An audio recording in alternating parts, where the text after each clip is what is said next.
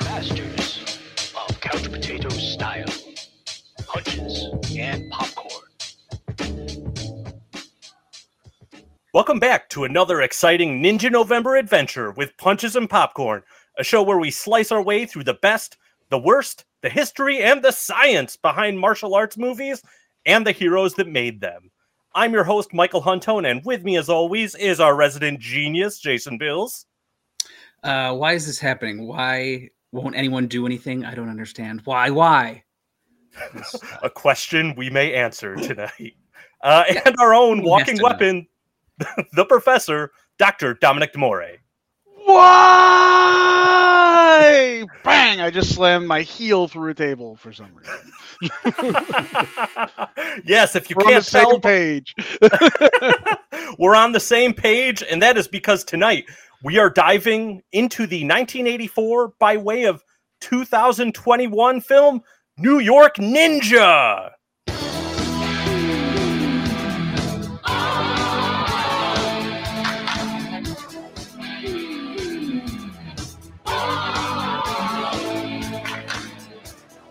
That double clap New- gets me. It's great. It's great. But New York Ninja is a movie about ninjas, street justice, guerrilla warfare, guerrilla reporting, guerrilla marketing, and guerrilla filmmaking. Truly, the story of New York Ninja is not only what we are blessed with on the screen, but just as fascinating how this 1980s gem found its way onto the screen finally in 2021. With us to explore the film and its unique history is our very special guest, film historian, librarian, kung fu movie Jedi master, and now three time Punches and Popcorn guest, co author of what we consider our podcast Bible, These Fists Break Bricks, Chris Poggiali. Hi. Thanks for having me back. Thank you for attending. Thank you very much. We're Yeah. very welcome. excited. Yeah, we are we are thrilled to have you back with us tonight, Chris, and thrilled to have you especially for this movie tonight. So, uh, you know, this movie history is such an important part of this story here, and I think the best way to get started with some history, some history from the gospel, the gospel of the guillotine. You got it, genius. Genius. I'm a genius. He's genius, eh? Wiley Coyote. Super genius. Was it you, genius? You little genius, you. Being a genius certainly has its advantages. Yeah, last week on our episode, I was bemoaning the uh, kind of the going away of, of studio, I guess, like discs, like Blu-ray or Ultra 4K. But what has been really, and this is what I want to talk about tonight, kind of picking up the slack is more of the boutique labels, and that ties directly into New York Ninja, which we're talking about tonight with Vinegar Syndrome. Not only like releasing the movie, but editing it, basically finishing the movie, which is I think unprecedented. I, I can't even remember this happening ever before. So, uh, what I want to make the gospel about is to praise these boutique labels. Um, and before we dive into New York Ninja, I want to go over like four or five other special features on discs, Blu-ray, DVD, etc., that really have made me passionate about movies. I mean, the reason I got into uh, obviously I loved movies, but what really kind of drove the heart into me wanting to be a filmmaker. Um, which never panned out because you know life and health insurance. Yet, was yet, these special Jay. features. And i just want to again highlight some of those from these boutique labels. I want to do this quickly because i want chris to talk as much as possible. Um, so the first is this uk label um, they put out a box set on sam fuller fuller who was a filmmaker from i guess like from the 40s through the 80s who just like one of my favorite filmmakers is called sam fuller at columbia 1937 to 1961. Indicator is a UK label, so they're over in England, and they do some terrific stuff. And again, the movies, the box set itself is in- is insane, like Shock Corridor, kind of all his big stuff. But the rifle and the movie camera rushes. It's basically not only so Tim Robbins, the actor, interviewed Sam Fuller, and it's literally like eh, seven. No, I think it's ten hours of just all their conversation. It's just the audio, and it's it's unbelievable. It's it's so detailed, and you get to really get in his head. And it, he is like to kind of. It's so funny how old I am now because like how would the kids understand Sam Fuller? And I'd want to say like, oh well, Kevin Smith, like he's a raconteur, like uh, the best kind of like he can just tell a yarn. But that's maybe the kids don't even know that anymore. Like that was the kids when I was a kid, so I'm completely out of it. Uh, but anyways, it's just it highlights what a gifted storyteller teller he was. Also, another film I I love, which puts Sam Fuller on the the front and center, is this film that he made with Jim Jarmusch, the uh, director. Um, it's called Tigrero, a film that was never made. Uh, It was it's just a documentary of him and Jim Jarmusch talking about a movie Sam Fuller never made. But again, he's just chomping on a cigar like he was a news like guy back in the 40s, literally like newspaper kid. And you've never seen a personality like this. And it just shows up in all of his films. So again, for Indicator to just have the raw audio on there for 10 hours is is unprecedented. And it's something I love. Okay, so Arrow Video also put out um on their Bring Me the Head of Alfredo Garcia, an excellent movie disc. Uh, Sam, Sam Peckinpah this time, Man of Iron, and it's basically a documentary about Sam Peckinpah. But there's also Oh. the director's cut, which is ten hours long of What? just all of his collaborators, everyone that kind of knew him, and it not only delves into his filmmaking career, you know, because that's why you show up, but you know, the, the man was kind of haunted in his personal life too, and so one time i'm oversharing at this point but one time I, I made my friend sit down and, and watch the um boogie nights commentary with paul thomas anderson and he's like oh i get it. Like we, we watched the whole thing because it was my favorite commentary again 20 years ago when i was a kid. And he's like i get it. It's like you're hanging out with the, the filmmaker. Like you're almost friends because you're in a conversation obviously. It's a one-way conversation but that's sort of like you're getting in the head of these creative people who you like worship. And it, that's what i mean. Like th- this what i was bemoaning last week is this is going away. Like special features, like if Sony puts out a Blu-ray disc now, like you're lucky if you get a director's commentary. Like it's sort of going away. You get these like five minute EPKs, and it, it's just not. It's not the same, and it kind of makes me sad. So again, this is why these boutique labels are so important. Quickly, I'm going to run faster, I promise. So Criterion put out Night of the Hunter on Blu-ray, which is this Mm. Charles Laughton film, and it's it's absolutely like the most haunting kind of fairy tale you're ever going to watch. But on the second disc, there's this Charles Laughton directs Night of the Hunter, and it's almost three hours of him directing actors. He's literally off the camera, and he'll be telling like it's a lot of child acting, like oh, do this one sad, do this one happy, like do this one crying, and and it, he'll do it from everyone from children to the, the female actors.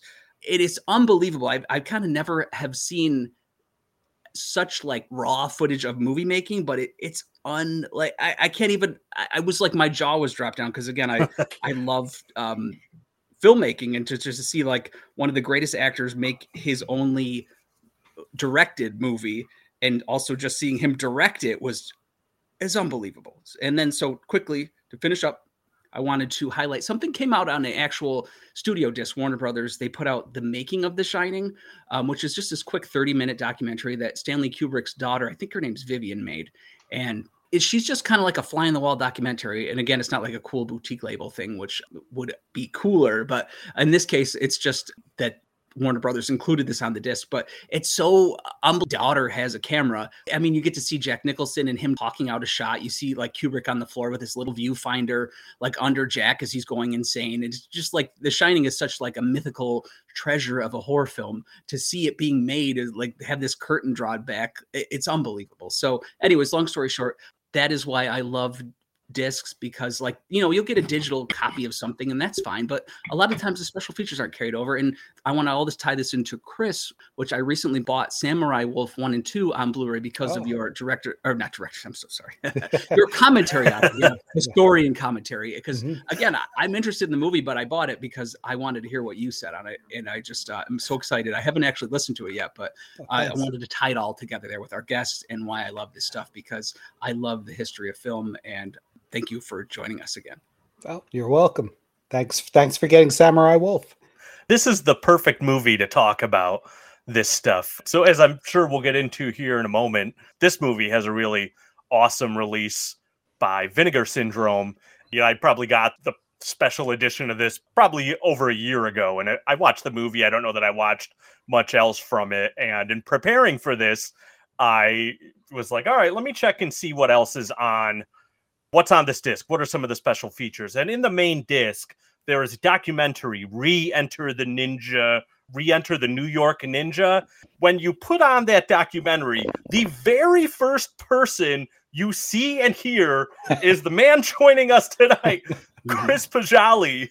So I have to give credit to Jay because when we were talking about doing this, Jay's the one that reached out. He's like, "Oh, you should see if Chris is available. It'd be really cool for him to talk about this movie with us." And as soon as Chris, I saw you show up on the screen, Yeah. I was like, "Oh my god, that's Chris!" And I was so I was like mentally thanking. I was like, "Thank you for suggesting this because I'm so glad that we could have you on. That was really cool." So yeah uh, that that was yeah that, that was funny uh yeah, we shot under the manhattan bridge in uh, across the street from where the uh sun sing theater used to be and yes, i kept i kept messing up like i didn't have anything written i didn't even know i was going to be in this documentary uh, apart, I was interviewed for it, and then uh, because I, I was interviewed and Grady and Carl Morano all at the same time. Uh, we, Right. we shot our interviews at Grady's office in, Okay. in Midtown Manhattan, and then afterwards. Like Carl had to go somewhere, Grady had to go somewhere, and I, so I'm hanging out with Mike Ingold and, and Glenn Baisley, who shot the interviews, and they were going downtown to to get some shots of all the where the theaters used to be in Chinatown. So I hung out with them and I figured yeah, we'd go to lunch afterwards. Mike's like, Oh yeah, no, we we we want you to have you introduce this. What? I would have prepared something. So I kept I kept making mistakes and you know we had to time it because the subway goes over Oh, of course. Yeah. Oh, right, uh, right. You know, because the the subway runs under the Manhattan Bridge, so every like four minutes or five minutes, um, or, or less than that, really. Uh, and then buses were going by and blocking. Like I would say, "Oh, across the street is where," and then there's a bus blocking where the theater used to be. It's, it Right, just right. took so long to do this. And then That's Mike in- said, "Okay, we finally did it." He's like, "Okay, let's go over to where the Music Palace used to be." I go, "I'm not doing this again. You're you're going to start doing doing the intros." Chris, Uh, did you love- watch any movies in those theaters? Like, yes, yeah. Oh um, wow, that's so uh, cool. Yeah, the the Sun Sing. The only thing I saw in the Sun Sing was Hard Boiled. Oh, wow. Oh, that's That is classic. So great. But the the uh, the Music Palace I used to go to a lot, and then there was a theater around the corner called the Rosemary, which was the newest of the theaters. That didn't open until I think 1982, and we, we used to call that the roach mary because there were roaches everywhere. It was That's just hilarious. yeah. I mean, you would watch them walking across the top of the the seats. yeah it's so funny because like i'm sure it's obviously sad now because not only did we get to know where they were we get to see what they are now which is not movie theaters and Mm. i'm a suburb kid and our movie theaters like our multiplexes are now closing and it's, it's just so depressing like i just like i don't know i just like in an urban setting I, I sort of get it more but even the suburbs can't keep a multiplex open which Mhm. it's just kind of sad Well, I think looking back to the past is a great place for us to start with Mhm. this movie. Let's take it back. Take it back to 1984 when New York Ninja was born. Chris, I'm hoping that you can help set the scene for us of uh, where this movie came from, how it came to be, and kind of that journey that got us from 1984 to 2021. Uh, well, I I don't know how 21st Century got involved with John Liu. Uh, John Liu, I, I believe he wrote the movie. Uh, He definitely directed uh, New York Ninja and was the star. It was his fourth film as a director, and I guess in 21st Century was getting into production, and kung fu movies were a big part of their you know their output and like right from the start uh, when the company opened in 1976 the co-owner co-founder of the company uh, made a deal for i think 10 16 millimeter martial arts movies. None of them ended up getting released because i, I don't think he was with the company long enough. Uh, he had been a sale a guy named michael jusko. He had been a uh, a sales executive with bryanston uh, releasing and when they went out of business because of you know mob activities and uh, and, and uh, he he just uh, started 21st Century and and slipped the company into all of the former sub distributors that had been handling Bryanston stuff. So, well, like right from the start, they had um, a martial arts because those movies were popular at the time in 1976, and uh, and you know they were they were fairly cheap to pick up, and and you always had theaters around the country that would play them. So they uh, they became known as as mostly a, a kung fu uh, distributor until the early 80s when they, they branched out and got into you know horror movies from around the world but they yeah but a large part of the company was uh, the martial arts genre so uh, and, and at that point ninja movies were becoming really popular in 1984 and what the other distributors were doing was if they if they couldn't get an actual ninja movie or produce a ninja movie they would just get any martial arts movie and stick ninja in the title. Whether there were ninjas or there weren't ninjas, it, it, it just became a ninja movie. Uh, kind of like the way Bruce Lee movies that had nothing to do with Bruce Lee. You know, you had movies with Bruce or Lee or Dragon. You know, like we were just talking about when dragons collide. Right, you know, right. Yeah. Yeah. It's just sticking the word dragon or Bruce or Lee or Bruce Lee or, yeah, uh, in the title. And then when those started to, you know, when, when people realized, you know, the, the third or fourth time you got ripped off, but you thought you were going to see Bruce Lee. Yeah. Uh, that the say they started doing the same thing with ninjas. So, uh, how how I again I don't know how they hooked up with John Liu, but uh, John Liu had done a movie called in the in the claws of the CIA. Oh yeah, Yeah, Ninja in the claws of the CIA. Right. Well, Ninja was Ninja. added to the title. Oh, Ninja there's- was yeah. added. To, yeah there's there's there's there's no ninja i mean in one scene he he throws he throws a star either a shuriken uh, uh, and that that's all you need that you know that, that's ju- justification to to stick ninja in the title uh so, so it, it was a it you know phony phony ninja movie so uh, yeah i'm guessing hey you know this is an opportunity to do a real ninja movie but i mean it's it's really I mean, new york ninja is it's kind of like a superhero movie. I Oh, mean, yeah, it's it's it's close. It's closer to Superman than you know right, right. than uh, than than a ninja movie. But uh, you know, uh, well, actually, I'm, prob- probably getting ahead ahead here of uh, of the discussion. But there's that great shot where they drive down 42nd Street, and there are, I think, three ninja movies playing on one Yeah. side of the street. Yes. One of them was Ninja 3, which we covered. Yes. The domination. The domination. Yeah. Oh yes, that's Haven't talk about a movie V8 that's since. not just a ninja movie. That's a a ninja movie, a superhero movie, a horror movie. Uh, oh, that's everything. A flash dance cash in. Yeah, right, right, right. Oh, I forgot about the yoga. yes. and- yeah. oh Exorcist yeah, cash the jazzercise. Oh, what a treat. Yeah, I think the Secret Ninja also, which is a Dragon Lee movie. I think that's that's one of the other ones on the on the marquees. I forgot what the other one, but yeah, I think there are like three of them. so uh so yeah, they uh they went into the John Liu business and uh they, they wanted to have Rudy Ray Moore in the movie. Oh my god, that would And, and they and they they even named a uh, a character have been so great. Detective Do we? Dolomite. Do you know who?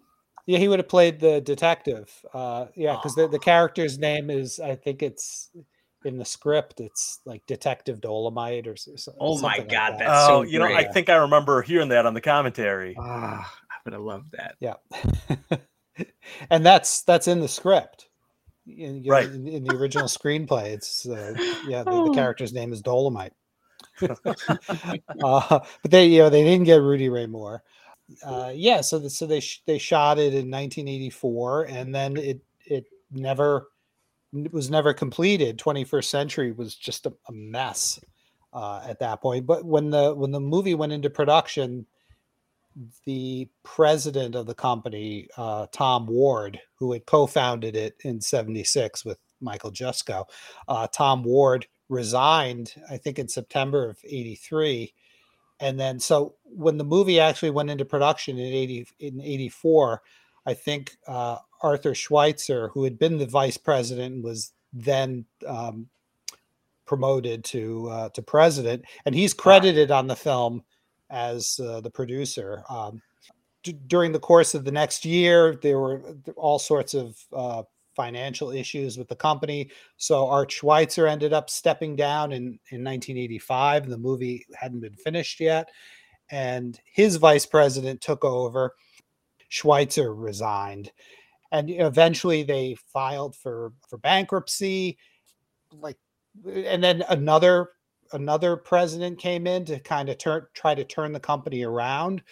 And uh, the banks foreclosed on it in 1988, and then that's when Cannon stepped in. But but that's how you know New, York Ninja was just kind of in in limbo for a while there. But it ended up it was at Cannon for a while, and they were planning to put it out on VHS uh, in like I think 1990 or um, and, and it was being edited by uh, uh, an editor named Jim Markovic he was you know he, he had the the whole film the sound and everything and wow. was working on it and then i don't know what happened afterwards but it ended up back with art schweitzer and vinegar syndrome they made a deal with art schweitzer to get the cinevest titles and the 21st century titles that he still uh, had control over. So the, so they were yeah they they had all this stuff. The first time i went to vinegar syndrome which was in february of 2013 joe rubin was giving me a tour of the place and he said oh here, here are all the films that we got from art schweitzer. And i said oh so you, you have 21st centuries collection. You got them already. Because he had told me a few months earlier that that they were making a deal with him. He's oh, oh wow. yeah, yeah so I, I was just joking around with him i said oh do you have new york ninja and he's like how do you know New York Ninja? and I said, well, I remember when it was being made. They were talked talking about it in Variety, and it was they were, they were selling it at, at the film festivals. I noticed in I was looking through these fists break bricks, mm-hmm. and there's a there's a bit about it in there where you had said, and I don't know, um, you could remind when you guys wrote that book, but it says like, oh, something about like New York Ninja that has yet to be released, and I'm like, yeah. it's funny reading it now. I'm like, oh, now it has. Yeah. yeah. When did you guys write that? Well, it's funny. I was writing that section, and I remembered being there, and uh, well, Joe had shown me you know, and I asked him, I was you know, just joking around, do you, do you have New York Ninja? He, he, took me over and he showed me a box or a couple of boxes, and he said, oh, "That's wow. it right there." I said, you're, you're, kidding me? And he goes, "No, that's amazing." And it was you know, NY Ninja was written on the box, and he said it's all it's all picture negative. He said we don't have a script, we don't have anything. I said, right. "Oh, you know, you guys should, you know, you should do something with it." He's like, "Do what? There's nothing. There's no script. There's no sound. There's do no, what? there's right, no way right. we can put this together." Right. So I just forgot about it. But you know, then it's like 2019. I think I, uh, you know, we're working on the book, and I, I contacted Ryan Emerson and uh, uh, Brendan Upson from the company and I said, Hey, you, you guys, I, I, remember, you know, Joe showing me New York Ninja. I said, Do you, do you right. have any other information about that? Have you ever found any paperwork or whatever? Because this is six years later uh, right, after right. after he showed me the box of stuff. And it, and it was the same thing. Ryan's like, How do you know about New York Ninja? So I sent him like ads that I have. One of them we used in the book. The that was from a festival. That was from like a, a 1984 issue of Variety where they were pre-selling it at, at some film festival. So I said, "Well, I, I have this." I go, "I remember when it was in production, and and I heard somewhere that Rudy Ray Moore was going to be in it. Is he in it?" And so Brian wrote back. He's like, that, "That's that's amazing." He said, "Yeah, no, he he was supposed to be in it, but he, you know, they didn't get him." And he said, "The only thing we know about it is there's a character called the Plutonium Killer." right, right, okay. right.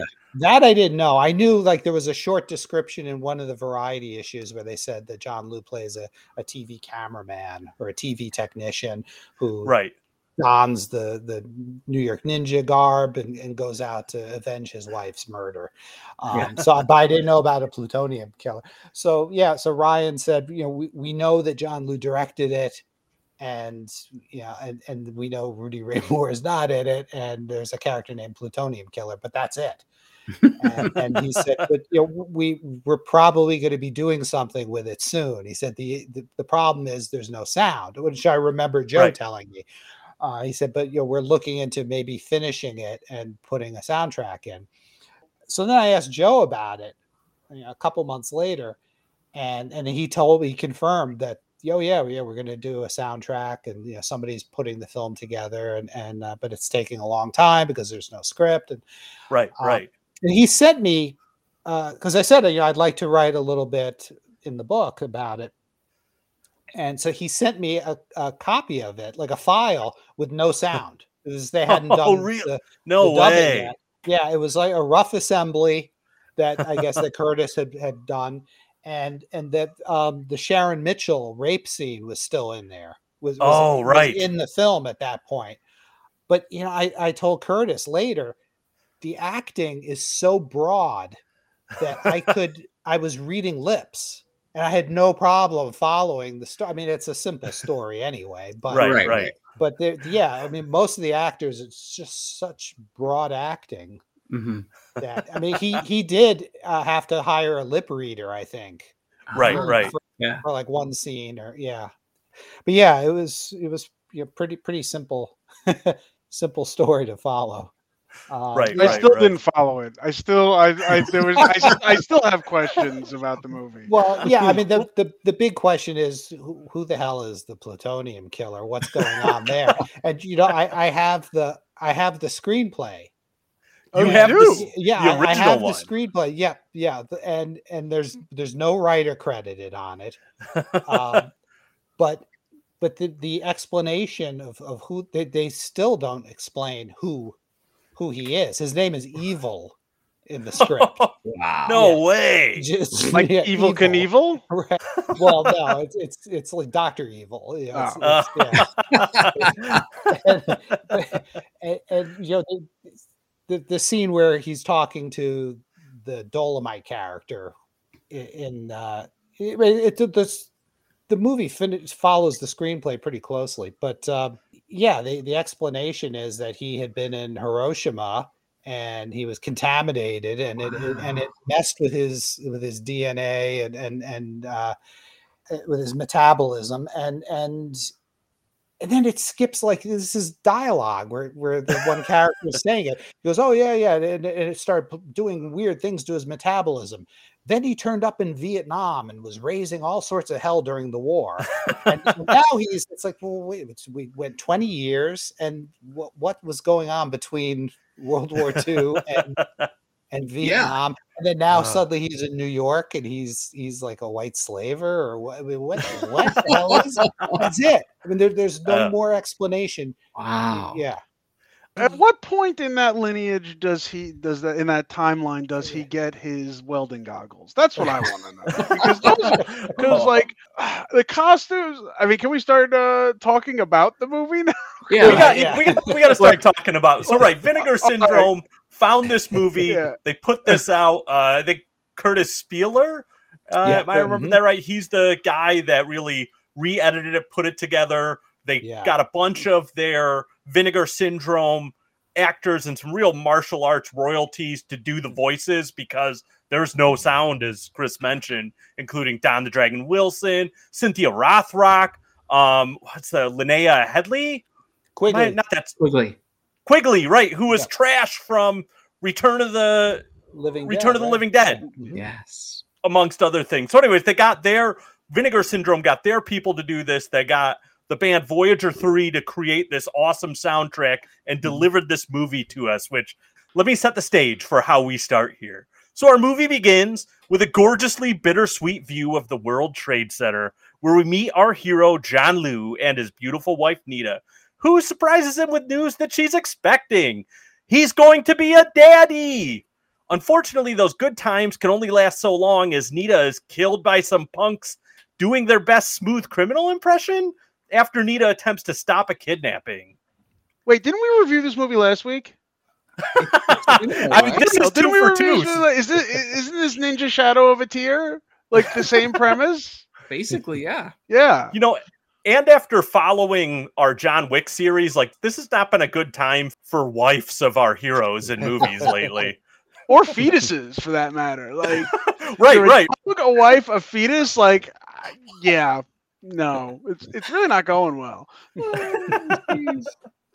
That's right. So that's that's the fun start to this movie. We honestly, get. these guys, uh, honestly, these bad guys should be in Terminator because a robot could not kill a mother of a child of a to be born child, but these guys, it happens in the first scene. So it's like, it, yeah, they should have just sent these inept Michael Jackson wannabes to, to take out Sarah Connor, and it would have been great. And what's the crawl in the beginning? Isn't there like a crawl about like is it post-apocalyptic? I can't remember. Or is it just No, this is it's- what New York City is now?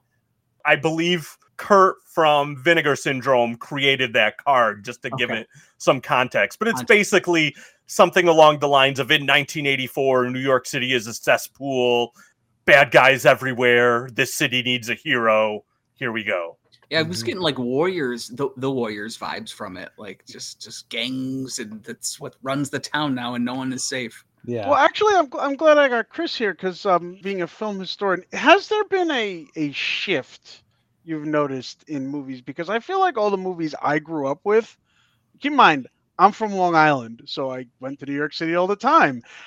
And the movies made New York City seem like literally the worst place on earth. yeah. Like it was always like a crim- the criminal element crawls from the sewer, you know.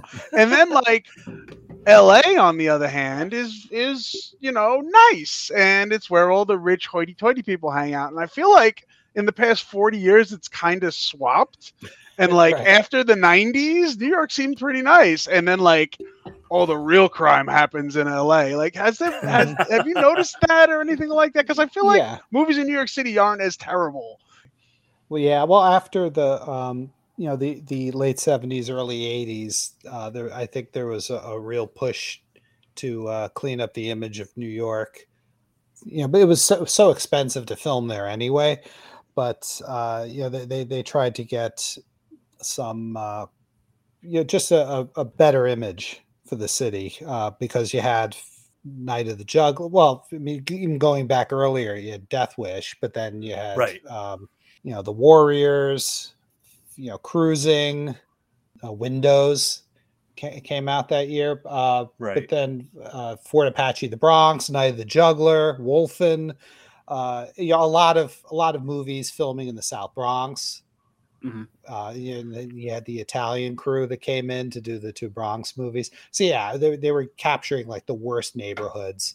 Um, Mixed Blood, which was shot all around Alphabet City when it was at its Right. worst. You know, the yeah. So uh, like after like 1985, you uh, you start seeing uh, like a better, more of a Woody Allen. Yeah. Right, right. More more of the, the Woody Allen side of town, uh, Right. and society. Yeah. yeah it's it's really changed and i think the the theme of uh, some warriors comparison is really apt in some of the stuff that we'll we'll talk about here with some very colorful gangsters so uh, but we see them right away in that first scene and we get uh, the guy that i think kurt dubbed as freddie cufflinks and i know that they had no script so a lot of these characters these bad Mhm. guys that we met i think like you mentioned plutonium killer we know that name because it's on a newspaper headline, but otherwise they're just all these nameless people that we meet. So it's kind of fun what they dub them as. So you know, so we go. Uh, unfortunately, poor Nita meets her meets her end, just like Scott Adkins' wife in Ninja Two.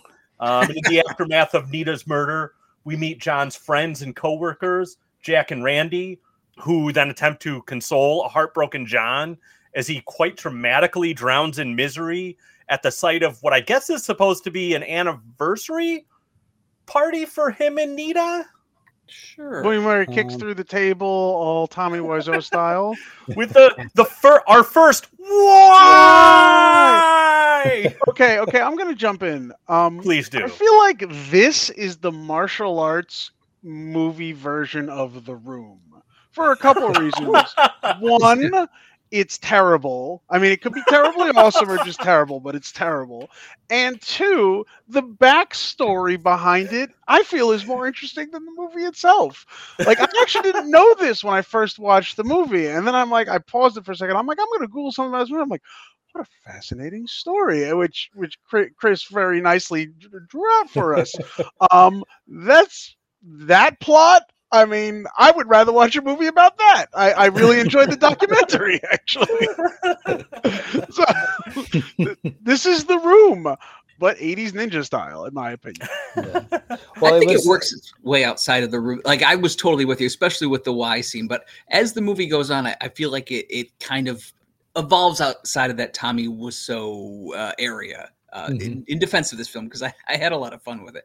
But I did have a quick quick question for Chris. Um, was John Liu on your radar? Like, because obviously he had a career before he started writing and directing. Um, mm-hmm. Um, was this something like that at the time you were like, oh, I, I know this band and I want to see this movie type thing, or it was more just advertising? No, I, I didn't know who he was in, in 1984 or 85. I didn't uh, know who he was until uh, much later. I mean, I knew I knew he was in a couple of he, he was in quite a few movies, but uh, I didn't see one of his films until uh, a number of years later.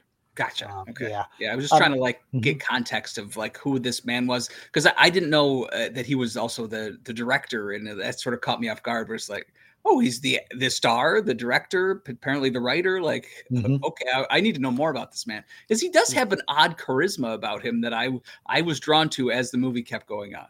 Yeah. Yeah, he uh, he was known as a kicker he was yes. he's one of the super yes. kickers. Right. But he uh a lot of the movies, as I was saying earlier, like movies that came out with Bruce or Lee or or Ninja in the title, they also would change the names of the stars and give and so it, it wasn't really until 1984 where uh, you you would start seeing him credited as John Liu uh. on ah. some of these movies because you know I have posters that are in the book uh, and that we show in the documentary where he, he's he's named like Marty Lee on one of the movies, and, and yeah, is that like Bruce exploitation type? Yeah, they're they're Things going where for, it's just trying to feed off of Bruce. Right, exactly. Yeah, so you you really had to be uh, like re- into martial arts movies and going to see them in like Chinatown theaters to know that that his his name was John Liu, or you know that was his that was his English name. Gotcha. Uh, yeah. Yeah, and I know uh, the two movies that uh, Kurtis mentioned. I think in the documentary and the commentary is Secret Rivals and Invisible mm-hmm. Armor. Invincible, yeah, Invincible Armor. Invincible, yeah. yes, yeah. thank you. Right. Yeah, with Wang Wang Zhang Li. Yeah, and, and uh, Don, uh, Don Wong Tao is in uh, Secret Rivals also. So yeah, they they paired him in his best movies. He's paired with with other super kickers like Wang Zhang Li and uh, or um, Casanova Wong. I thought it was interesting being a super kicker. His um, so I believe he he's Taiwanese. Yeah. Or mm-hmm. yeah, but he trains in Taekwondo, which for those listening out there yeah. is a is actually Korean. Korean, yeah, mm-hmm. yeah, it's Korean, but like it is very very much kick based. So it's really a good way for the martial arts to carve out a niche because like you don't get a kickier martial art than that or like yeah. Western kickboxing, you know, like that mm-hmm. kind of thing. So yeah, it, his kicks were definitely good. I honestly felt like watching this movie. I felt that the fighter, so John Liu, watching it, I'm like, this guy is better than the fight choreography is oh, suggesting. Because oh, yeah. the fight choreography was pretty bad. And I'm like, this guy mm-hmm. can clearly kick, he can clearly flip, he can clearly do all this. I mean, this guy clearly has talent in martial arts. But like the fight choreography was was stilted and it was very like awkward and mm-hmm. there were times when like you know the hong kong movies they kind of they all run at the guy and then they stop and then one guy takes a turn another guy takes a yep. turn yeah, but yeah. it happens so quick that you have to really be like paying attention to care and this one i was like wow it's really kind of choppy here mm-hmm. so well, um, the pattern is that i found it's six guys surround john liu and then one at a time they come at him while he kicks them in the face yeah. Yeah. and what's up with the costumes on the thugs? Like, honestly, this movie started to creep into Troma territory for me. Oh, Like I can see that those, those yeah. thugs reminded me of. You guys ever see Class of Nuke 'Em High? Oh yeah. Yeah. Like, yeah, like remember the Cretins? Like they in the movie, they used to be the honor society, but they were irradiated, so they became this like gang of like ridiculous thugs with like the most ridiculous, inefficient, punk-looking stuff that like you'd Yeah. never see a normal person wear. But I'd Yeah, expect right. that from Lloyd Kaufman. I wouldn't expect it from a kung fu movie, but these guys looked ridiculous. That's why. I loved it. Yeah, didn't it feel Yeah. like at any moment the Ninja Turtles were going to show up? And I mean, there's a there's like an April O'Neil like uh, character in this. Like it just it was hitting Mhm. a lot of like I was saying the Warriors earlier, and also I was getting Yes. vibes of like Repo Man at times with the green glowing light from the Plutonium Man. Like, it, But it just yeah. need? was like did you need the jock straps? Did you need the jock straps? Because they were wearing jock straps outside their pants. Does Superman need to wear underwear outside his pants? That's Like They're just- like the- Superman. Like They're the bad guy version of Superman. This is like if Jimmy Olsen was Superman. Like it's just like I'm the I'm the off, I'm the cameraman's sort assistant friend Well, you know, you, you brought brought up a couple of audio of guy, but I'm also Superman. These were all ninja. 1984. I mean, to, the first issue of Teenage Mutant Ninja Turtles was 84. Yeah, But I mean, that was when Troma was Toxic Avenger, I think, was shot in 84. yeah. Repo Man was released in 84.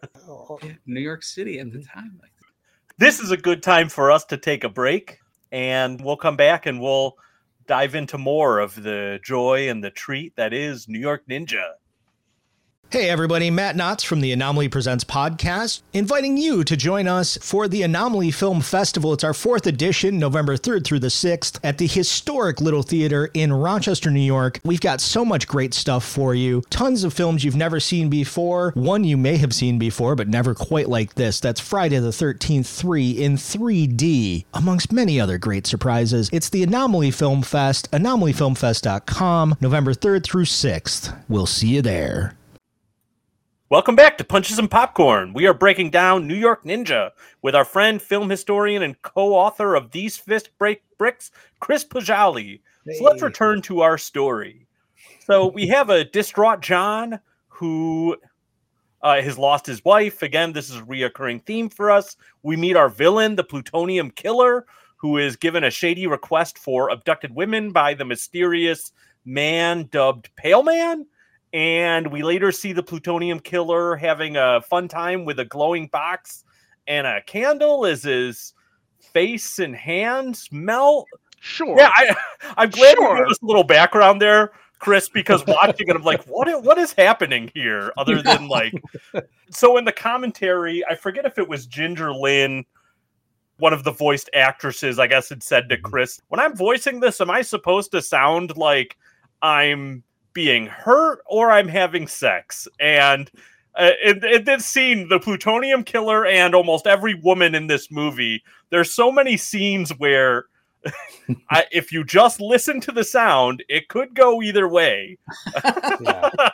So I didn't know, like, is, is he having fun with this candle or what? I, I don't know. I don't know. So uh, we pick back up with John, who's understandably very distraught as he travels around New York, uh, revisiting the site of his wife's murder, goes to the Staten Island Ferry, and then to the Brooklyn Heights Promenade, where he tries to make sense of this senseless killing. And it's there on the promenade that a gang of punks with some, as we mentioned, insane outfits attack him. Uh, I guess they're attempting to steal his wife's ashes.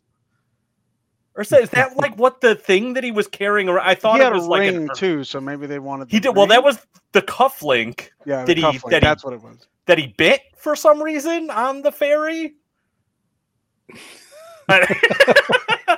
Shrugging, by the way, for those of you at home. I'm just like, ah, ah, ah. but these these thugs attack him, and that's really the first time we get to see him show off his fight moves on anything more than a poor table. this is another scene where the six punks surround him in a circle, and he pretty quickly dispatches with them. So again, lot lots of kicks. So again, John shows these punks he is not one to be trifled with, and he makes one last appeal to his friend Detective Jimmy Williams, uh, who write in the script. That's Detective Dolomite, and he's unable to offer John really any hopes for justice, which leads him into probably my favorite scene in the movie, where he's just walking into posts and gives us Yeah. this really dramatic split kick, screaming, "Why?" That's like Dom saying it's the Tommy Wiseau scene. there, definitely. That's peak mm-hmm. Tommy Wiseau. Oh my god! Can I get a T-shirt that says "I love New York Ninja" on it? Like, the merch can we built all it, is have that? the movie. Yeah. Yeah.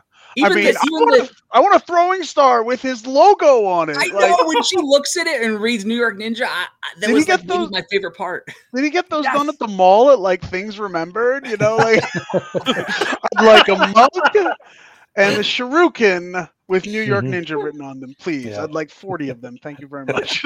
I, you know what? If Things Remembered doesn't do Ninja Stars, they're missing out on a huge opportunity Oh, yeah. there. There's got to be That's a good point. There's a whole market for vigilante justice fighters that are in need of their work.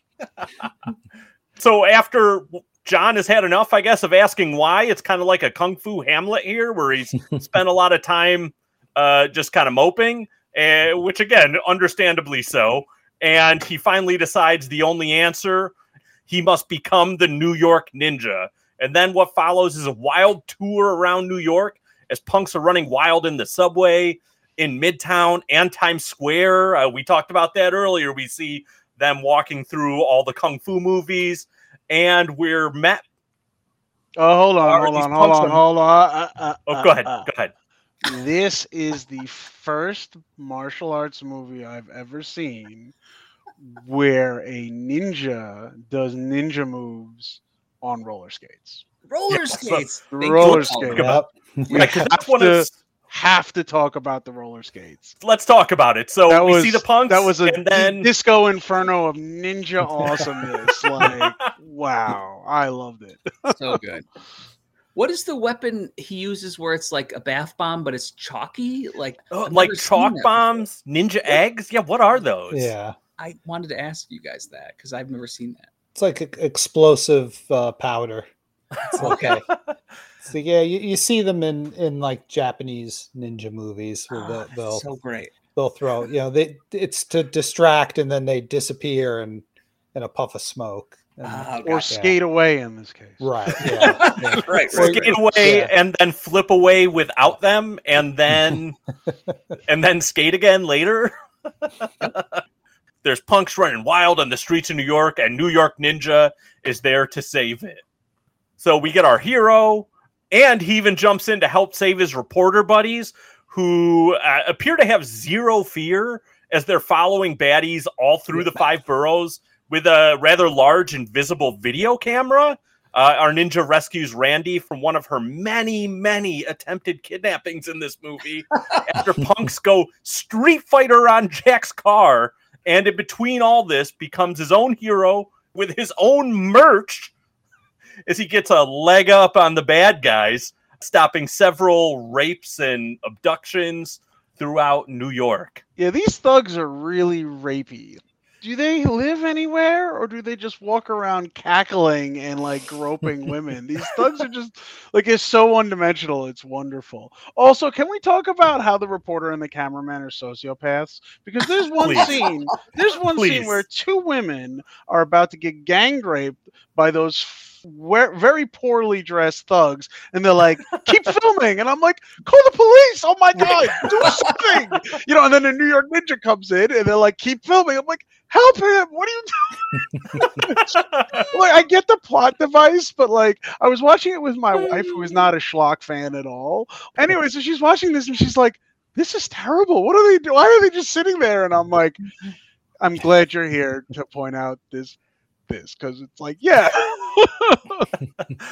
How about the scene where one of the scenes where they're doing that, and it's the fight that he has where it's like five minutes straight that he keeps his leg in the air, just kicking people left Oh, and right, yes. like never puts the foot down. Again, he Mhm. I can't stand on one leg for more than 10 seconds before falling. And this guy's got it up there for like five minutes while kicking people left and right.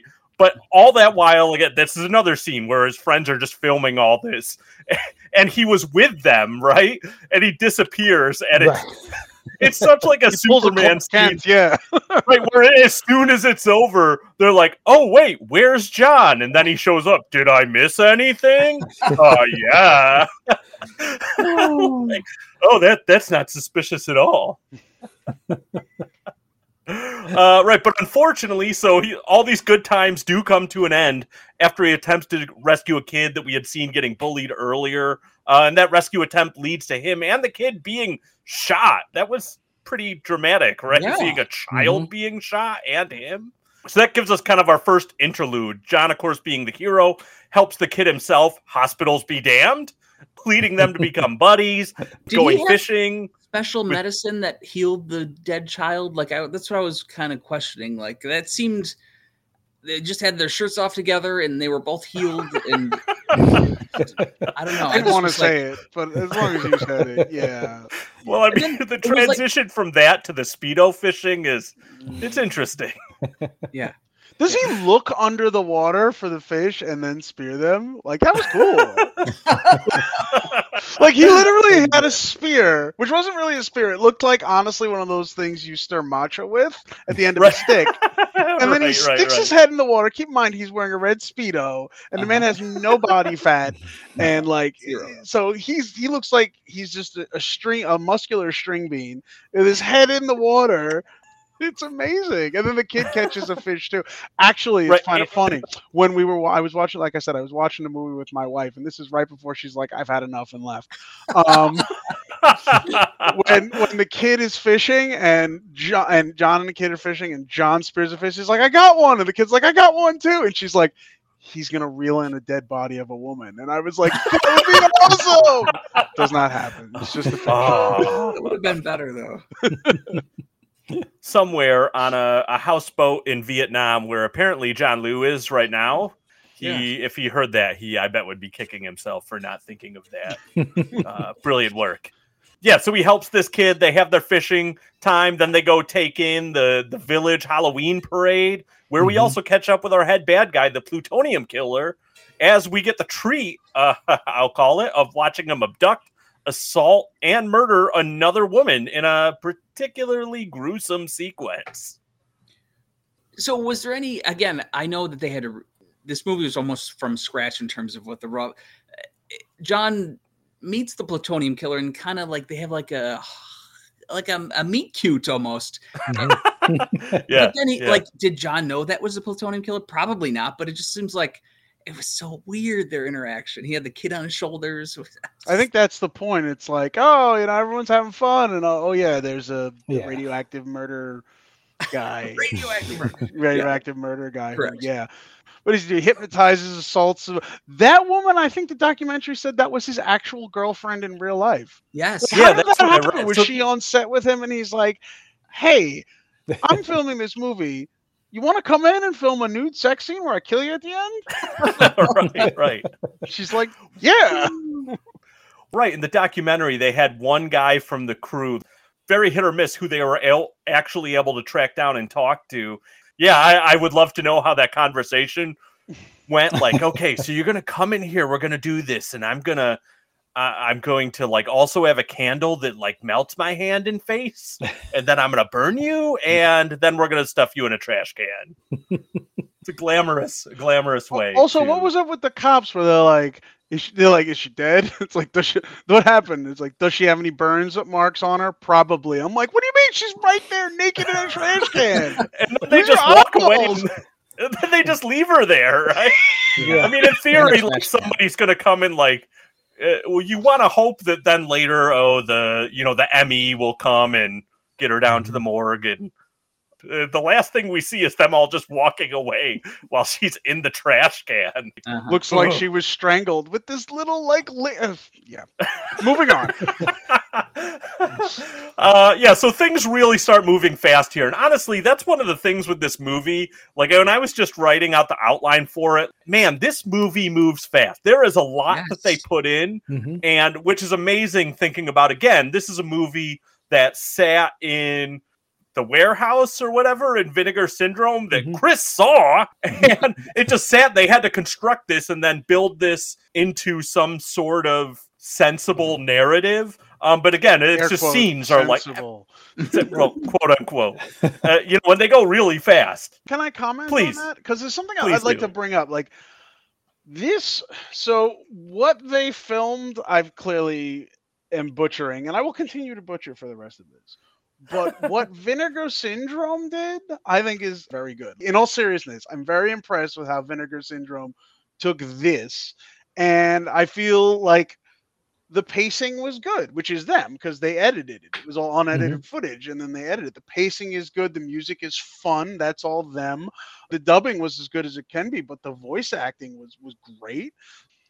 You can give the mo- original movie a certain grade, but I think that Vinegar Syndrome deserves an A. Mm-hmm. Absolutely. Yeah, absolutely. I thought it was really well done. I thought they made something really good out of because I think a lot of a lot of exploitation movies, the big issue is pacing. And right, right. in this movie, they took a movie that like could very easily be terribly paced, and they paced it really well. You have to give credit to Kurtis because this, this was this was Kurtis's project. He put the film together, and he wrote the script, and uh, he brought in Voyager three to do the to do the soundtrack and everything. It, it, this was his project, and he did it in his spare time. And what what's funny is uh, you mentioned Michael. Uh, you you mentioned a couple minutes ago the one crew member that's that's interviewed, Carl Oh, yeah, right. Yeah, I, I've known Carl for a number of years. Oh and, wow. And uh, I didn't realize when I first asked Ryan about in 2019 about New York Ninja, he said, you know, we're, we're going to be doing something with this, but don't tell anybody. So people kept saying, "Don't tell anyone." You know, keep Right, right. secret and everything. And so when Joe sent me the the film without the soundtrack, don't tell anyone and everything. They were very secretive when they brought Michael Gingold and Glenn Basley in to do the featurette and so on, uh, and the documentary about it. Right. Don't tell anybody and everything. They kept it such a secret that when when we finally started like mentioning it and and I, I did a little research and I, I found somewhere on facebook i think like six or seven years ago carl morano mentioned in a post that he had worked on new york ninja and i, I called mike and i said did you know carl worked on the movie and mike was like what i said yeah and wow. he's like, and so he called Carl, and Carl's like, "Oh yeah, yeah, I worked on New York Ninja. I've got the call sheets. I've got the screenplay." And it's like if they had said something, if they hadn't been so secretive, yeah. right. Kurtis would have had the script. It would have saved him so much time, a year maybe of of piecing this together because it's this the movie stick you know it stuck to the script pre- pretty closely. Uh, you know, and Right, and uh, right. yeah, it, it would have saved so much time if they hadn't been so secretive about it. Um, but you know, really funny and sad at the same time. Right. but, Yeah. But it on the adds to the hand- charm of it, right? yeah, but but you know, on the other hand, it was a, a really great experience for Kurtis. I mean, it is just I mean, film schools should should teach this. Yeah. Oh, you yeah. know, like t- take take negative, camera negative, no soundtrack. You know, transfer it. You do a digital transfer of it, and then try to piece it together. The only thing he had were the slates. You know, Right, the, right. The information on the slates. Yeah, and a lot of times they couldn't even read what was what was on those slates. But yeah, that was it. And so Mm-hmm. he had to put it together and, and figure out like pacing and so on. And and you know, like I said, reading, you know, bringing in a lip reader for a couple of scenes and everything. Yeah, it was, a, a long, challenging job to put this together, and it, and it was mostly Kurtis. You know, it- when he got to a certain point and he put it together and he showed the guys, then it was like, oh wait, we we have something here. This is great. So then started talking about you know bringing in Cyn- Cynthia Rothrock or Michael Berryman and these other people to dub voices. But it, but it was yeah, it was you want to try to do this, put this together, fine. It's it's all yours because it would still be sitting in a box there. If it Right, hadn't been right. Cur- Kurtis saying, "Hey, you know what? We should do something with this."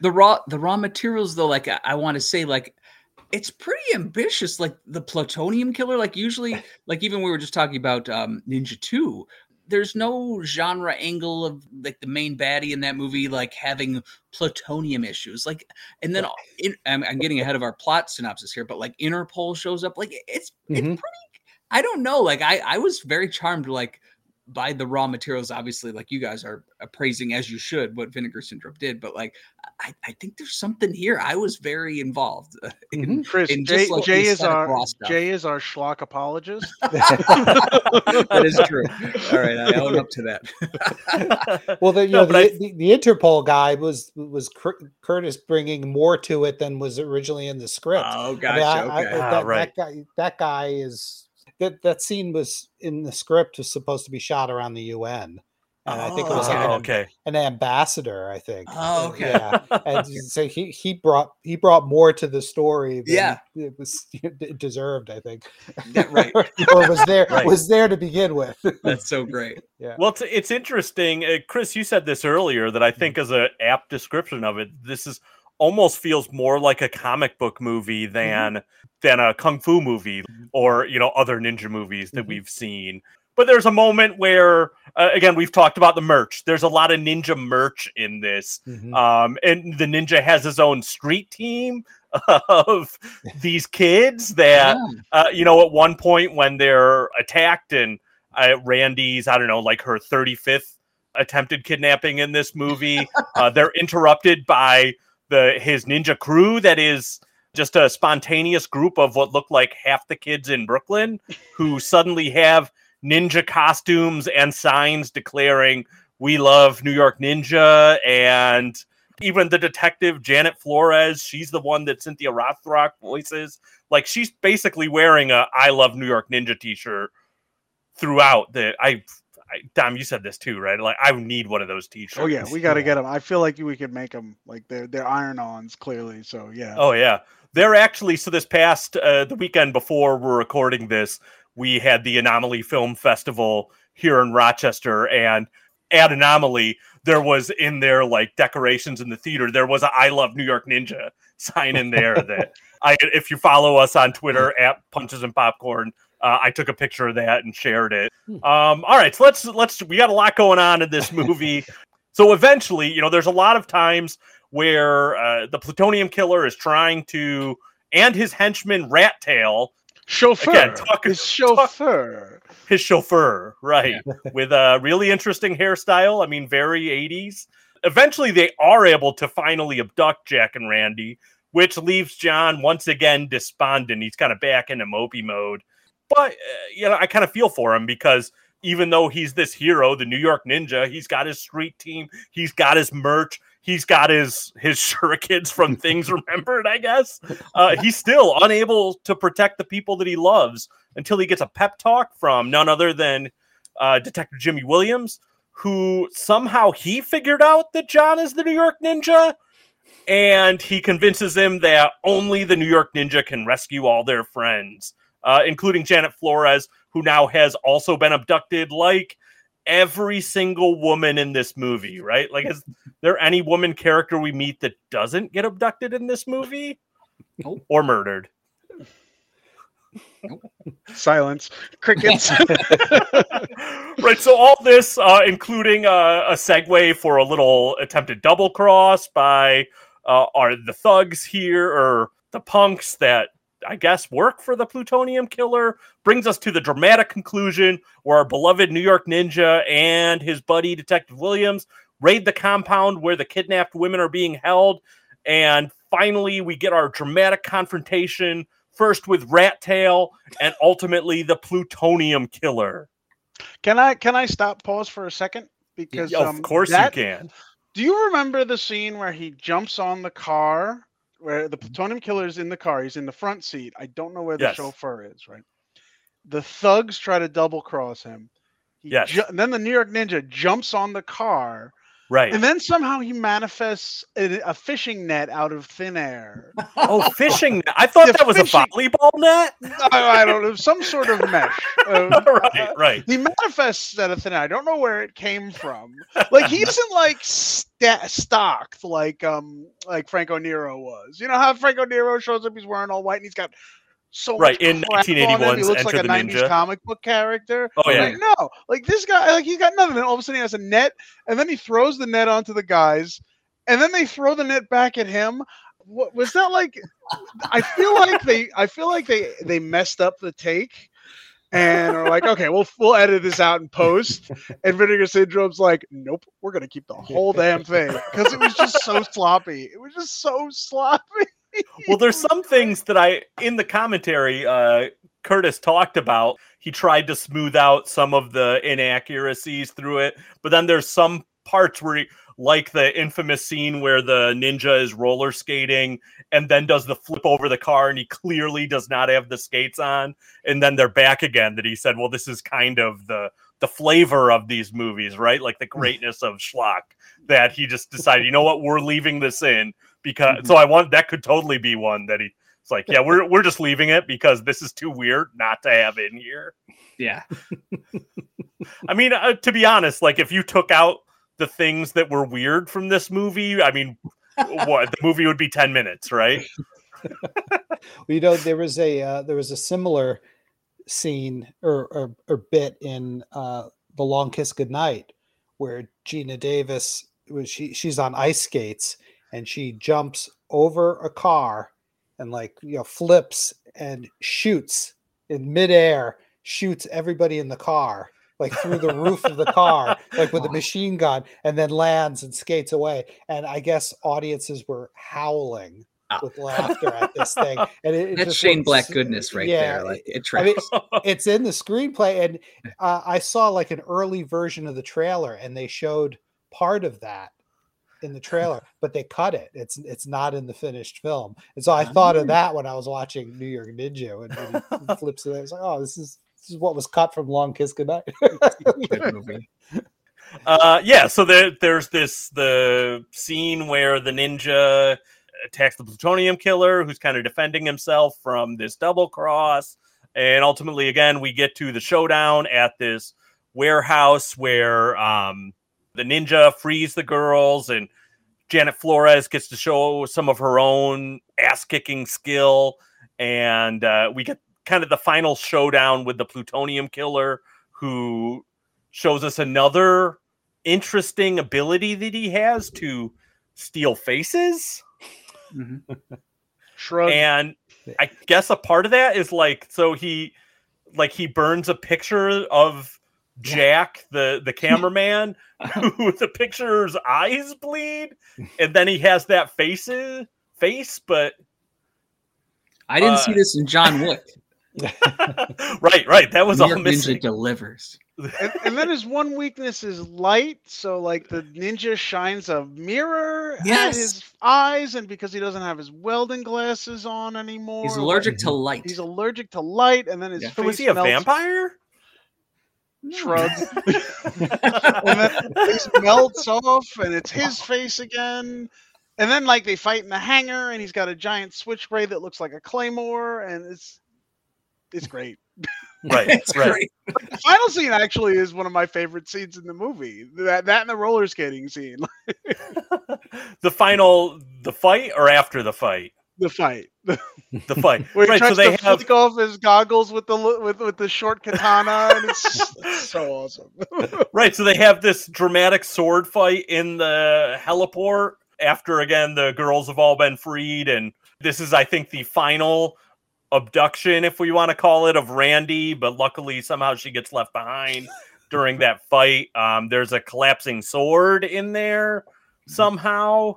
And then we get the last the last surprising device thing that our New York Ninja has stowed away with his gear. You know, we've already we've had countless chalk bombs, the mirror, and at the end, as the bad guys escape, apparently he's also got a bomb in there, which Yeah. he, he shimmies does. up the helicopter, tosses the bomb in, and Mhm. boom, the plutonium killer is dead, or so we think.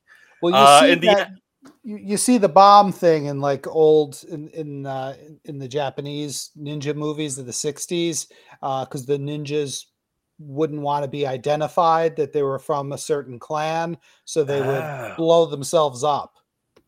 So they, they had Ah. explosives and they would they would like fall on something and blow themselves up or destroy their face so they couldn't be identified. Oh, that's an Iga ninja. Oh, that's a Koga ninja. No, they just oh, like, interesting. rip their face off like with a with a tool or something. Yeah. Wow. Interesting. Mhm. I did not know that a bomb was a essential part of ninja gear. That's incredible. incredible.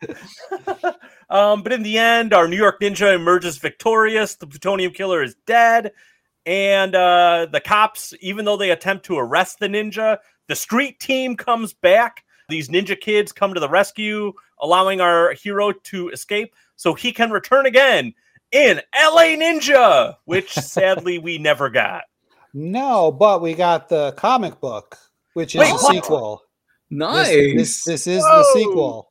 What? Yeah, because if you notice, he never gets Freddy cufflinks, so he, he That's- never. oh, that's true. movie, he doesn't. and- but you got to get the comic book because this is all about finding Freddy cufflinks, and also uh, Rat Tail doesn't Oh. die in the movie. Right, right. He comes Whoa. back in Oh. the comic book. Was Yeah. the LA right. sequel is that like an invention of Kurtis or is that actually something that they were planning on in the original? No, they they they weren't planning on that. Uh, that that was Kurtis. Ah, it's so Yeah. great. Yeah, Just he like wanted to do a next. female, I think, a female New York ninja in Oh, LA. man. That's Oh, that would be good. sweet. May, Yeah. Maybe he'll. I know this movie has gotten a lot of credit. In fact, just recently, this was covered by "How Did This Get Made?" It's Like Oh, amazing that it got covered by a podcast that that that is that big. So hey, maybe maybe we'll get it. Uh, Yeah, I didn't know about that comic book. That's Oh, super yeah. sweet. So Yeah, that's great. uh, Yeah. I'm gonna find that and I will put that out on our socials where you can find that. So if you Mhm. aren't already, follow us at Punches and Popcorn, uh, both Twitter or X and Instagram. And I think they're doing Um, a second. I, I think there's probably a, a number two on the way because this is this ends with a to be continued. oh wow. Yeah. Oh, nice. in Toledo Ninja. uh, uh, well, that that is an incredible film. Uh, Dom, I'm hoping that you can cap us off here with a science segment. Yes, science. It's not rocket science. Just say yes and we'll move on. I don't think science knows, actually. Blinded me with science.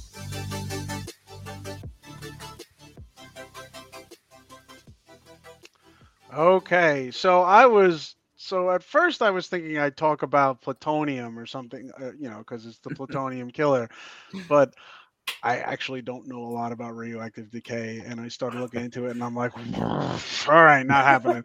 Um, I know people who could tell me a lot about it, but I, I just didn't have time. But I figured Vinegar Syndrome is the name of the company that basically did the release of this, and we I we've been praising their job job that they did. When I first heard the term vinegar syndrome, uh, someone explained it to me. When I first heard it, I was like, "What the hell is this?" My, my wife was like, "It sounds like a garage punk band." I thought it sounds like a venereal disease. So we looked into it. So we're gonna. So let's talk about what vinegar syndrome is, and there's quite a bit of chemistry in it.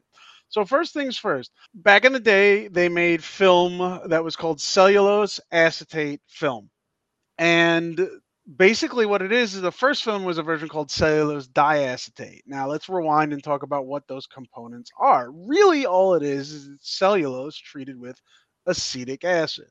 What is cellulose? Well, everyone has encountered cellulose because it's basically one of the major ingredients in plants. It's um, the thing in their cell walls that gives them integrity. It makes up half of what is what we call wood. Most of what is paper or cardboard is a product of it, uh, and it's what goes through your system in the form of fiber. It's um, really so. As as you may or may not know, plants they do photosynthesis, and photosynthesis results in sugar.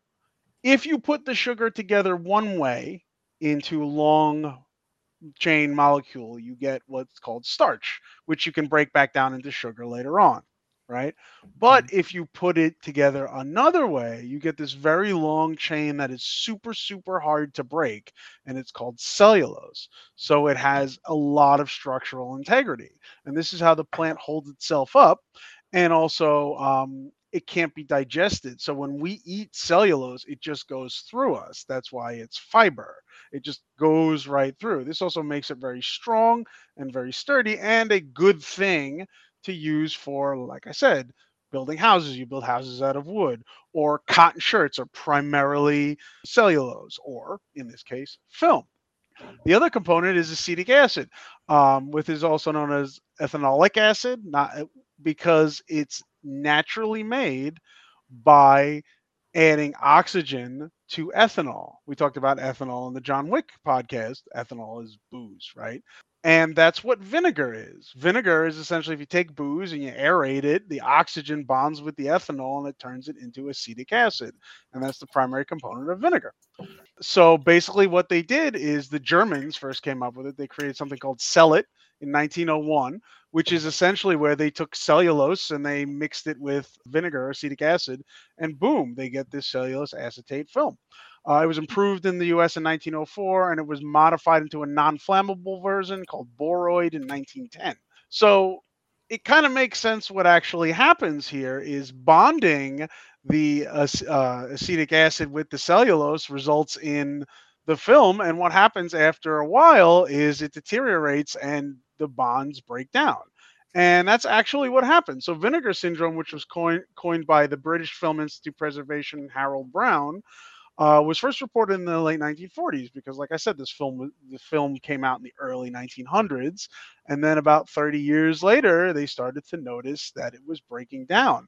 And what was essentially happening is the um, acetic acid would separate from the uh, from the cellulose, right, which would cause the vinegary smell because essentially you're smelling the acid that you find in vinegar, hence Mm. vinegar syndrome another problem with doing this is not only does it break not only does the does it degrade the acid come off of it but also when it degrades it also breaks the the cellulose down from long chains to small train chains and this causes the film to shrink so another characteristic of vinegar syndrome is the film actually shrinks and becomes brittle right and if you try to stretch it when you're you know running the camera it shatters before the shattering, another thing that's interesting is they also use gelatin, right? Gelatin is Hmm. jello, it's a protein, right? The acid does not affect that. So what happens is the gelatin stays the same size, the uh, cellulose shrinks, so you get a buckling effect in between the two, which they call channeling. Another problem is the acid, the acid uh, acidification of this causes any plasticizer that you put in it to kind of collect and bubble. So you got shrinkage, you got buckling, you got bubbles, and then also the acids degrade the dyes. So the dyes tend to so the what happens is the film starts to change to cooler colors like blue or purples. And le- so now the film's shot basically. Another big problem is as the film degrades, it can also it's a lot of acid and acid corrodes. So anything that's metallic that the film is stored in can also be damaged. So Hmm. it, it was a really big problem. Now it's irrever it's one, it's irreversible, and two, it's gonna happen no matter what. So this is this is a real problem. You can slow it because it, it, it increases in humidity because like the water will bond to the acetic mm. acid and pull it off. And of course, reactions ha- mm-hmm. happen quicker when it's warm, so you can store it in cool place. So cool, dry places will delay it, and but like after 70 years, it's gone. So this has become a real big problem, and you know a, a worthwhile thing to name the company after for preserving film, because mm-hmm. All film's going to degrade. It's just going to happen, uh, and it's not just it's not just movie film. Magnetic tape, same thing, and polarizers that you put on screens, same thing. So this is go in order to preserve film. Eventually, all film is going to have to be digitized, or it's or it's going to be gone because it's just an inevitability of the cellulose and the acetate decoupling from one another. It's bound to Mhm. happen. That's all I got. That's That's amazing. That's awesome. And that, that's why it's great that we have companies like Vinegar Syndrome who are really dedicated to, uh, you know, preserving this stuff, digitizing and making it available for Mhm. us to see. Uh, Yeah. it's it's sad. Otherwise, we never would have gotten this gem that we have covered tonight.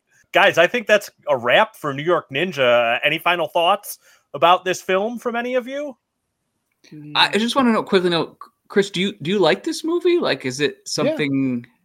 I, Yeah. I enjoy. Yeah, I, I like all of John Liu's movies, Uh-huh. even though the, none of them are good. The the, the, the, the four that he directed, I yeah, Uh-huh. I, I but I I enjoy them. But yeah, all, all four of them are they're, they're not good movies. Um, New York Ninja is prob- probably the the best of the four. Oh my Um, god. but I, I mean, I, I can't, I can't judge it as a John Liu movie. It's you know, Right. it's a Vinegar, you know, Kurtis Spieler Right. movie. Yeah. Right. Um, but I, yeah, I, I like Dragon Blood. That's a western that he did. Um, and Yeah, they're, they're, they're all Ninja in the Claws of the CIA. Vinegar Syndrome put that out earlier this year, and I did a, an audio commentary for it. Oh, I'll have to check so, that you know, if anybody wants to know more about John Liu, uh, I, I do a, a commentary on that. Terrific. well, Mhm. go check out Ninja in the Claws of the CIA from Gin- Vinegar Syndrome. You're going to hear our friend Chris here. Well, Chris, uh, I want to thank you so much again for joining us. Uh, it's yes, always a thank pleasure. you. Yes, You're thank welcome. you very much. you're welcome. Fascinating Uh, story. You mentioned uh, Ninja in the Claws of the CIA. Do you have anything new coming out that our listeners should be on the lookout for? Uh, yeah, on Black Friday, there's going to be a, a Vinegar Syndrome uh, box set, uh, 10, 10 movies uh, or uh, 10 discs, I guess. I'm not sure, but it's going to come with uh, are at least 10 movies. Uh, there's going to be a book in there, uh, a full length, you know, feature length documentary on lost movies. Uh, so I was interviewed for the documentary uh, about a year and a half ago. And uh, and I also I wrote a, an essay for the book and did an audio commentary for a movie called Violated, which was uh, directed by Albert Zugsmith, the uh, the producer of Touch of Evil and Ooh. yeah, Oh, wow. yeah, Tarnished Angels. He he did a lot of in, uh, Incredible Shrinking Man was another one of his Oh. productions. Yeah, he, he was a, a, a really great uh, budget minded uh, producer for Universal, who you know by the early '70s was doing you know soft core movies and, and yeah he had really fall, fallen on hard times this was his last movie uh, but Wow. it's been lost for years it's it's another one of those movies that, uh, that I never thought I would see, and and there are a lot of them that Vinegar Syndrome has found over the years. It's Oh, that's incredible. So, Yeah. yeah, check out the Lost Picture Show, uh, Vinegar Syndrome. We'll put that out on our socials to uh, Vinegar Syndrome. Yeah, it's that. This is that wonderful time of the year around Black Friday and Mhm. after, where all these uh, physical disc companies are blessing us with sales. So go support physical media. Yeah, Um, and- at that time. Speaking of physical media, if I can call it that, uh, again, check out Chris and Gra- and our friend uh, Grady Hendrix's book, "These Fists Break Bricks." Uh, that's again the one. That's what we consider the Bible of our podcast. It's available at uh, you know many of your local independent bookstores. Please go and shop independent bookstores and go to your favorite booksellers online, uh, like Barnes and Noble, Bookshop.org, and of course you can order the book through this these fistsbreakbricks.com. To all our listeners, thank you again for joining us on another Ninja November adventure. Give us a follow on Twitter or X or whatever you want to call it, and Instagram at Punches and Popcorn. And if you're looking for more Ninja, make sure you give us a follow or subscribe on Apple, Spotify, or any of your favorite podcast apps, uh, where you can also check out our past episodes, including uh, the one we've talked about a few times today, uh, Revenge of the Ninja, our episode with Chris and Grady from last year. Uh, drop us a review while you're there. Um, and if you have any other movies you want to hear us cover, hit us up, punches and popcorn at gmail.com. We'd love to hear from you. And be sure to check out the other shows on the Lunchador Podcast Network, including uh, Anomaly Presents Genre Film Podcast, Food About Town with our pal Chris Lindstrom, the Level Up Coffee Podcast, and Behind the Glass, celebrating the amazing photographers blessing Rochester with their art. Until next time, just remember only a ninja can kill a ninja. Good night. This has been a presentation of the Lunchador Podcast Network.